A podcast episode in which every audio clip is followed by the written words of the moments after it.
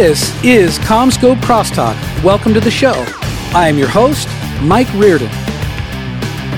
Steve Jobs, the founder of Apple Computer, once said, The people who are crazy enough to think they can change the world are the ones who do. I believe most world changers remain relatively unknown to the rest of us unless we happen to be connected in some esoteric way. In our industry, we often bear witness to people incrementally changing the world through a little known organization called iMasons. Today, we're fortunate to be talking with the founder of iMasons and CEO of Cato Digital, Dean Nelson. Welcome to the podcast, Dean. Thanks, Mike. Thanks for having me on. No, absolutely. We're so glad you're here. You're fairly well known in some circles, but I'm not sure how many in our audience know you as well as others do. I like giving our audience an opportunity to know a little bit about our guests on a personal basis as quickly as possible, and I find that something that resonates with people in getting to know each other is the subject of music, specifically people's taste in music. Mm-hmm. So, with that in mind, what would you say is your favorite song or album or band, and why?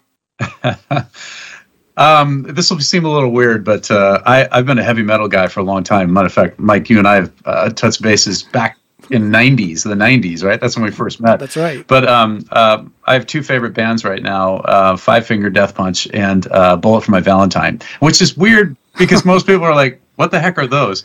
I I just have always loved heavy metal. I've always been in it. I've sang it, right? And um, and when I need to focus, this is what's weird. I will put my headphones on put in a mix of those bands and I will just crank. It's the it's the aggressive, right? Just movement of the music is kind of like in a workout. When I'm doing work and things, I'll find myself four hours later. I've just jammed through a whole bunch of stuff and, and you know six albums. That's great. Oh man, because you know you and I we have a bit of a history together with music. Mm-hmm. I actually actually still have a video of you and me in a recording studio in Menlo Park no. when our bands were friends with each other. I do, I do. We had a lot more hair back then, didn't we? yes, we did. I I always remember you had an amazing singing voice. So I'm curious, do you still do much singing these days? Uh, I I do, but uh, I mostly live vicariously through my daughter, who actually is a full on musician in the entertainment industry, and and uh, she's kicking butt. Wow! So she's in the music industry. Mm-hmm. She did not fall far from the tree, did she? Nope. Yeah, and I got to do a, a, selfless plug here. So she's uh, in a group called Citizen Queen, and uh, you should look at it. It's the power. The power girl groups are back. Incredibly talented stuff, and they just released an EP called Click and uh, look it up That's on Spotify. Fantastic. Yep. Okay, so they can go what citizenqueen.com? Mm-hmm, citizenqueen.com or go to Spotify or Apple iTunes, anything. Yep, they're on all the different platforms. Oh, that's great. That's great. Awesome. All right, so you're a busy guy, obviously. But before we get into all of that, tell me a little bit about your background. Um, yeah, I've been in the industry 34 years now. Uh, I started at Sun Microsystems on my 21st birthday, by the way, which is always fun because I, I came into the Silicon Valley. I had no idea what it was, just nothing. But I did 17 years at Sun Microsystems and uh, two different stints, and I did a startup company in the middle called Allegro Networks. And Mike, you and I met during the first stint at Sun when I was going up to Vallejo and doing band shows and stuff and things. Um, but then uh, after um, uh, Sun, basically Oracle came in and purchased uh, Sun. I left and went to eBay, and that was when it was eBay Inc. And um, that had PayPal and StubHub and all these other companies' acquisitions. And so we did the integration of eBay and PayPal and also the separation, all within 25 months. Crazy, right? We created two wow. of those. And um, I stayed on the eBay.com uh, side. And then um, I left eBay uh, after about seven years, and then went and did uh, six months helping my daughter find colleges. She went to USC, and that's where a lot of the music stuff started syncing up. Um, and then I joined Uber and spent three years at Uber doing that rocket ship. Um, and all this is in digital infrastructure. So think of data centers, hardware, network, supply chain, orchestration, budget management, uh, that stuff. The engine that runs the Internet of everything. And um, and so I left Uber on my 51st birthday. So I did 30 years exactly on the buying side, and then went off to start doing advisory council work and everything else, um, and uh, then joined boards. And now I ended up stepping into the CEO position of the company I'm with now, called Cato Digital, and uh, we're building uh, bare metal as a as a low cost, low carbon uh, solution around the world. Um, but one other thing that I do now too is uh, infrastructure masons, and I started that in between eBay and Uber and that was to unite the builders of the digital age, which is us, right? All the people that make this industry happen and make the world's infrastructure work, uh, and that's grown uh, rapidly as well. So.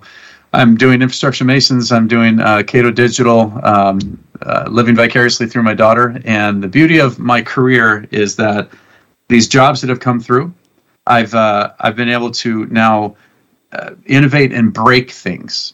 I really like going and disrupting, and so moving on to what is next. And so I've been able to drive about ten billion dollars worth of infrastructure projects across now four continents, wow. which is neat. Um, and uh, and that's to me is just the beginning, because what I'm working on right now, I think will have the biggest impact of my career. That's exciting. Well, I want to get into that. I want to get into that a little bit, but you've already touched on a little bit about infrastructure masons. And I remember seeing the the early days of infrastructure masons realizing hey that's dean. I know dean. So you founded imasons mm-hmm. tell me a little about what led you to create imasons and what was the initial premise? Yeah so i'll back up a little bit. Um, okay. Um, when i was at sun microsystems there was uh, the new ceo that stepped in uh, that Scott McNealy had promoted was jonathan schwartz. And i remember being at a leadership summit and he's talking about communities and he's saying, "Oh, we've got the Java community, and we got like he just kept talking about all these different groups of people." And I sat there thinking, "What's my community? I actually don't have a community." Hmm. You know, you think about infrastructure itself. So um, I started this thing called Data Center Pulse, and that was really just to get our finger on the pulse of what's going on in the data center industry. And so that grew rapidly uh, through my time at Sun and into eBay. And then um, I got so busy at eBay with all the work I was just talking about um, I lost touch with that community. So when I left, uh, and I wanted to get the community back together, but it's more than just data centers. Data centers is an element. It's a packaging that lets the equipment inside, right, and the power that serves it, and then the applications that actually run on it enable the Internet of Everything. So how could we build that up? And so I kept thinking about this. We're kind of the builders. The builders, like the Masons, were the builders, right? We're the builders of the digital age. So it's, you know, infrastructure Masons is where it all came from, and that just uh, now built up. And I I made a phone call to nine people. I called each of these individual friends, and I just said, "Hey, I'm thinking of doing something. Are you in?" And uh, they were in. And then it went to 100 people, and now it's 7,000. And like it just, it's it's representing over 200 billion dollars worth of infrastructure projects across 130 countries. We never thought it would be this, but you just think about our peers in the industry, the people that work at the Microsoft, AWS, Google, Meta, Microsoft, or, or uh, Apple, and all of them. But you also think of all of the other companies. Okay, so this is the colocation companies. These are all the suppliers. So think of CommScope, right? What's the reach of CommScope? It's everywhere. You supply sure. everybody. Yeah. Right. But you take all of those players and you bring them together and you create a community. But we did this a little differently. It's about the individuals. We leave our companies at the door right? We connect as professionals because you never know who's going to work for you, who you're going to work for. And the key is you don't lose your status when you change your job. That's right. It's about you. It's what, you know, we care about the community of people like that because when we bring them together, we can tackle a lot. So that's the that was the initiation of it, and it's grown rapidly. Um, we we focus on four primary things. It's education, it's really saying how do we get the pipeline of talent that's coming back in and how do we retain them and, and help grow people in their careers? Uh, the second one is inclusion. How do we ensure that we're including more people than you and i right? Caucasian males over 50 how do we go back and address the other population? Because they're missing so many in our industry right? You just look at the pool of talent we're missing. How do we attract them in there from an inclusion standpoint and how to retain them? And then the other one is sustainability right? We'll talk a little bit about that too, the climate accord that's come out of it, but yeah. it's really about really driving infrastructure, um, right? Um, sustainability. And then the other one is innovation. All those things tie together. What are the technologies that allow us to be able to accelerate these other initiatives and really um, increase the value of digital infrastructure globally? Well, and you've already answered my second question, which was how has it changed from its original premise? But how long ago was that? When did you actually start Infrastructure Masons? Do you remember the year? I do. It was April 2nd, 2016, because I didn't want it on April 1st. That's great. and you've mentioned this a couple of times. Not long ago, Infrastructure Masons created the iMasons Climate Accord. So explain what that is and what its overarching purpose is. Yeah, let me start with the end in mind. So okay. the whole point was we want to decarbonize digital infrastructure. Hmm. All right. So we need to be the exemplar or the the pillar of how to go do this because it's a technical infrastructure portfolio. It's innovation, it's technology. We should be able to be able to solve these problems. So we should be leading the charge on that. Now, now we go to the other side. Why did we start it? It's because we weren't moving fast enough. So in uh, 2020, matter of fact, on Earth Day, right in the middle of the pandemic, we launched the iMasons sustainability vision. That was every click improves the future. Hmm. And the reason this is important is the words in there, every click, right, swipe, whatever it is, improves the future. There's so much to that little sentence. Sure. Which means that it should improve all aspects of the future. Whether it's sustainability, jobs, creation, access, the great leveler when it comes to people participating in the business, like infrastructure enables this to happen. Just like when you get power and water to a community, they grow Same thing with digital infrastructure. It's the next utility that's required for everybody to participate. So when we we put that together, we're like, great, we're going to start to unify. And we had AWS, Google, Meta, Microsoft, all executives across this, all forced behind or all behind this vision. But then we we're looking at it going, what's actually happening? It's not fast enough. So I called uh, Christian Belady, um, one of the first people that we pulled back in. He's he was at Microsoft. He just retired. Um, he created PUE the metric that we all know about. He's he's just done some incredible things in the industry. But I called him up and said, um, "You're part of the advisory council, and uh, we're all frustrated that we're not moving fast enough with sustainability. So can we host the next advisory council session at your house?" Eh, not not kidding. So I called him up and did that, and um, and there was a reason behind it. He had told me a story about his dad and his dad had um, i think he was the guy that created cmos chips. Anyways he's been in technology forever. And so um, he had all these people around him working on things. So christian when he was at his house when he was younger didn't realize who these people were until he saw a documentary. And he said i know those people that's my dad. And they're talking about the innovation of silicon and like the technology that we all ride on. And he goes those people are at my house I had no idea. Like he was a kid and he had no clue that these people that were, you know, industry movers and, and kind of, you know, business makers were there. And uh, and so I never forgot that. And that's when I called him up and, and said, you know, you're surrounded by a lot of people that are influencing in the same way. So why don't we bring them to your house? It's your industry, right? It's your world. Why don't we do that? And and it was amazing because we brought 40 executives together in his house. We spent almost six and a half hours and we had one topic. Find a single thing that we can do together to accelerate our time to get right to decarbonize. So basically we spent all that time and we almost got there to the one thing. Then six weeks later we came through and we had uh, we had the synthesis of all this stuff and the climate accord was born and the reason I'm giving you this background is those are the founders of the things that we're working on. Mm-hmm. So that six weeks, we had 73 companies signed up. Six weeks after that, when we launched it in in Monaco, and six weeks after that, we're we doubled it again, and now we're over 250 companies that are involved in this, and that is over six trillion dollars in market cap the combined income. So again, you think of the the AWS, Google, Meta, Microsoft, 85 colocation companies, CommScope suppliers, you know, all these different companies that are driving it. But we're all on decarbonizing digital infrastructure. So so that's the big picture of what what we did to come together. Now the what is we're doing this across materials, equipment, and power. So we have to have a holistic view of digital infrastructure. That means the materials that build the buildings, concrete, steel, copper. Steel and copper represent 17% of the carbon emissions globally combined. Wow. We got to address the embodied carbon inside of the materials, right? Secondly, is the equipment, the stuff that goes into data centers, air conditioners, electrical distribution, servers, switches, storage devices, all the devices that go in, the things. Well, we're going to do a carbon label on them. Now, just like a nutrition label, you understand what the embodied carbon aspects are of that thing.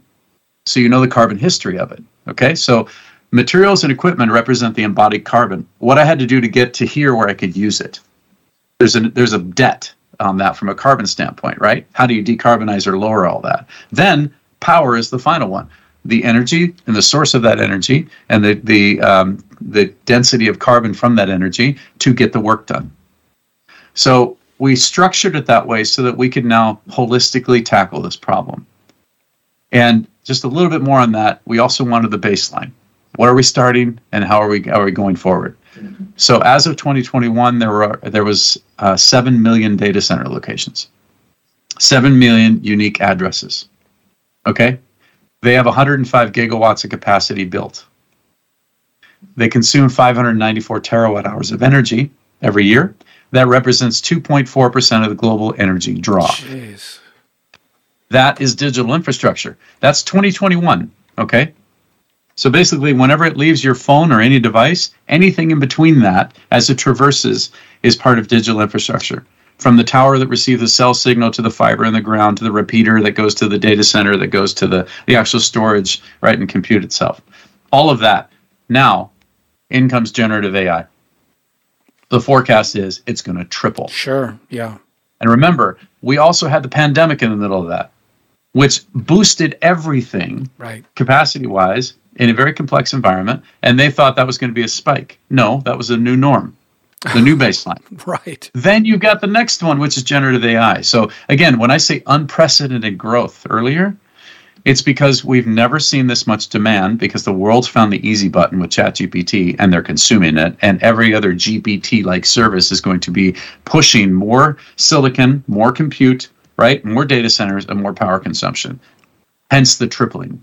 It's just massive amounts of capacity that's coming. That's that's basically being turned up. On top of that, I've been traveling around the world um, uh, this last last year. So India, uh, Africa, Singapore, like, and these areas, LATAM, India, and Africa, have less capacity totally than one fourth of Loudoun County in Virginia. Wow. I want you to put this in perspective, okay? When I went to India in 2019, they had they had 400 megawatts of total capacity for the country of 1.3 billion people.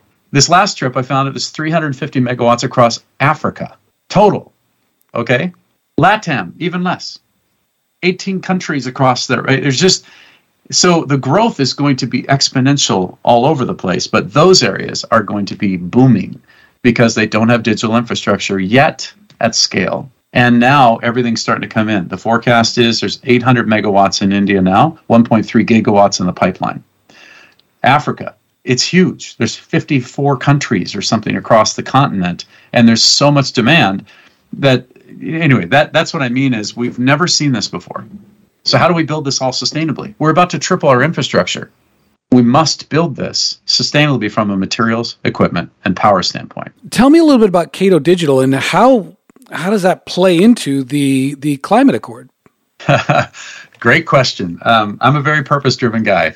So where I spend my time, I wanted to have an impact. Like I was saying, I, I've I've driven ten billion dollars worth of stuff around the world. Okay, great, awesome. But what's going forward is that we're about to triple the infrastructure. Yet in our industry, we do a lot of really good things, but we also still have a lot of waste, and it's a disconnect. It's a disconnect between the actual um, infrastructure and the consumer. We have probably 37 gigawatts of that 105 gigawatts never used. Capacity built, it's like empty seats on an airplane or empty hotel rooms. It just isn't used for a variety of reasons. Okay. Mm-hmm. So, and I've spent decades trying to go back and, and uh, increase that utilization across eBay, PayPal, Uber, etc. Right. And we did some great stuff. But in the end of it, there's buffers on buffers on buffers on buffers. Now, the reason I give you that background is I've accepted the fact. So, what we decided to do was we flipped this around and said, how can we take waste streams and turn them into supply chains? How can we take underutilized portfolios and turn them into usable capacity? So, that's what we're working on. We basically have low cost, low carbon, bare metal in all the right places. We're taking second life equipment retired out of hyperscalers, refreshing it, and rolling it back into data centers utilizing their wasted capacity or stranded capacity. So no net new. It's all second life. And our goal is to put a million servers in a thousand data centers. Wow. There are 7 million locations, so there's 43 million servers being retired in the next five years. I think we've got enough. Yeah. So that's what I mean. The potential impact, this can be the largest of my career because we've just avoided a million servers and hundreds of megawatts of capacity from being built. So we use what we have. To me, this is really setting up the circular economy aspect. So, by the way, this all ties to scope three emissions completely aligned with the iMasons Climate Accord. We're just going after the most difficult thing, which is scope three. It's 80% of the problem. Mm. We avoid building more stuff. We're going to use this stuff for as long as we can what else, right? What's your next endeavor that you're excited about? What what can you share? What are you what are you working on right now? Because I gotta believe with all of that that you just shared, you're not sitting still. There's something else, right? What is it? um, you know, in all the conversations we've been having, uh, something has emerged, and uh, I think it's it's it's something in development. But I can share I can share a little bit of the thoughts here because we we, we need everybody to participate in this because we created the iMasons community to bring us together, to unite the builders of the digital age on these causes, right? The things that we're looking at. Then what came out of that was the Climate Accord. And that was to really focus in all of this potential, the buying power, the resources, et cetera, to go decarbonize digital infrastructure. But then you start to look at the demand that's out there. Um, an unprecedented demand of a tripling of what we're building and all these emerging markets. And the thing that we don't really have our arms around is what does it mean to the local community? What what does it mean when data centers are built or not built in in, in uh, local cities? And so, or countries. And I give the analogy like this. Um, I think that economic development offices around the world, the ones that are trying to decide which industries do I want inside of my space, have to look at for you to participate in the digital age or the digital economy, you have to have digital infrastructure in your community. Because if not, you're basically you look at the the highways going past you, there's no off ramp. There's nothing local that people would be consuming, right? So you don't get the benefits of all of that traffic that's going through. So that, from an economic standpoint, is an important one for for these economic development offices to understand. But at the same time, what about the local community? What does it mean to the the families, the schools, right? Um, all of the different supporting functions inside of a community. So what we have seen is that there is significant economic and um, ecological gain by landing data centers in in cities, right, and in towns because everybody benefits from it. But what we need to understand is what other aspects do we need to consider as an industry to totally tie together with that local community? So, a social accord, like we're doing with the sustainability mm. side and the climate accord, a social accord to say we understand. And so, um, there are frameworks we're putting together to be able to engage because what matters is the people that live in those communities and what does it mean to them? Because we're bringing business in. Just like when you bring a Sam's Club or a or a Target or something to a community that boosts jobs, it boosts access, it lowers costs, it does a bunch of other things. What does it mean for digital infrastructure? And do people understand what that is? Right? Do they understand that the benefit of that and why that is good? But also, does the industry itself understand the needs of the local community? This is a two-way street.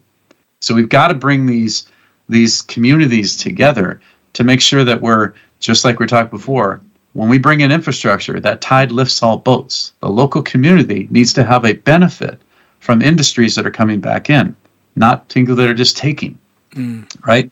And we have to be aware and open to have those conversations and make sure that we can actually have a positive impact socially across the entire community as digital infrastructure starts to expand everywhere.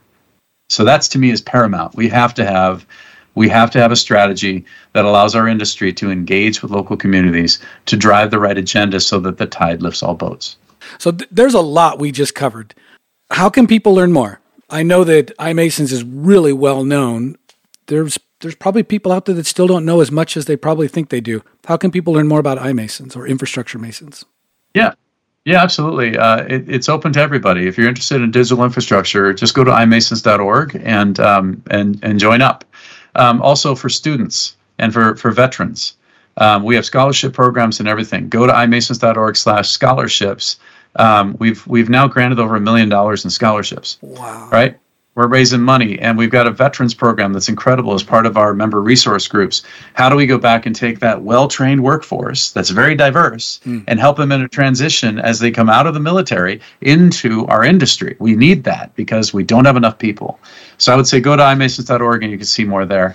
Um, from Cato, uh, go to cato.digital and you can see on the platform, you can rent service directly, have a conversation with us, reach out. Um, and we're also looking for partners as well on the data center side. Let's have a discussion because we know that the future is digital infrastructure because the world has to use it. It is required. It's like breathing and water and food. Digital infrastructure is going to feed everything that grows around the world. We must have that. So, um, uh, feel free to just go to cato.digital. And you can reach out to me as well at uh, dean at cato.digital or dean at imasons.org. Oh, that's great. That's great. Dean, this has been a lot of fun catching up. Who who knew that uh, a couple of old rockers from the 90s would be sitting here talking tech so many years later and, and actually you having such a huge impact on this industry. It's it is such a uh, such a pleasure to talk with you. It really is. Awesome, right on, Michael. I love I love what we do. So rock and roll. Let's keep going. yeah, yeah. Thanks so much. Appreciate that, and uh, thank all of you for joining us. For more information about iMasons, go to imasons.org, and for more information about Cato Digital, go to cato.digital. Send comments and questions about this podcast at CommScope Crosstalk at CommScope.com. My name is Mike Reardon, and this has been CommScope Crosstalk.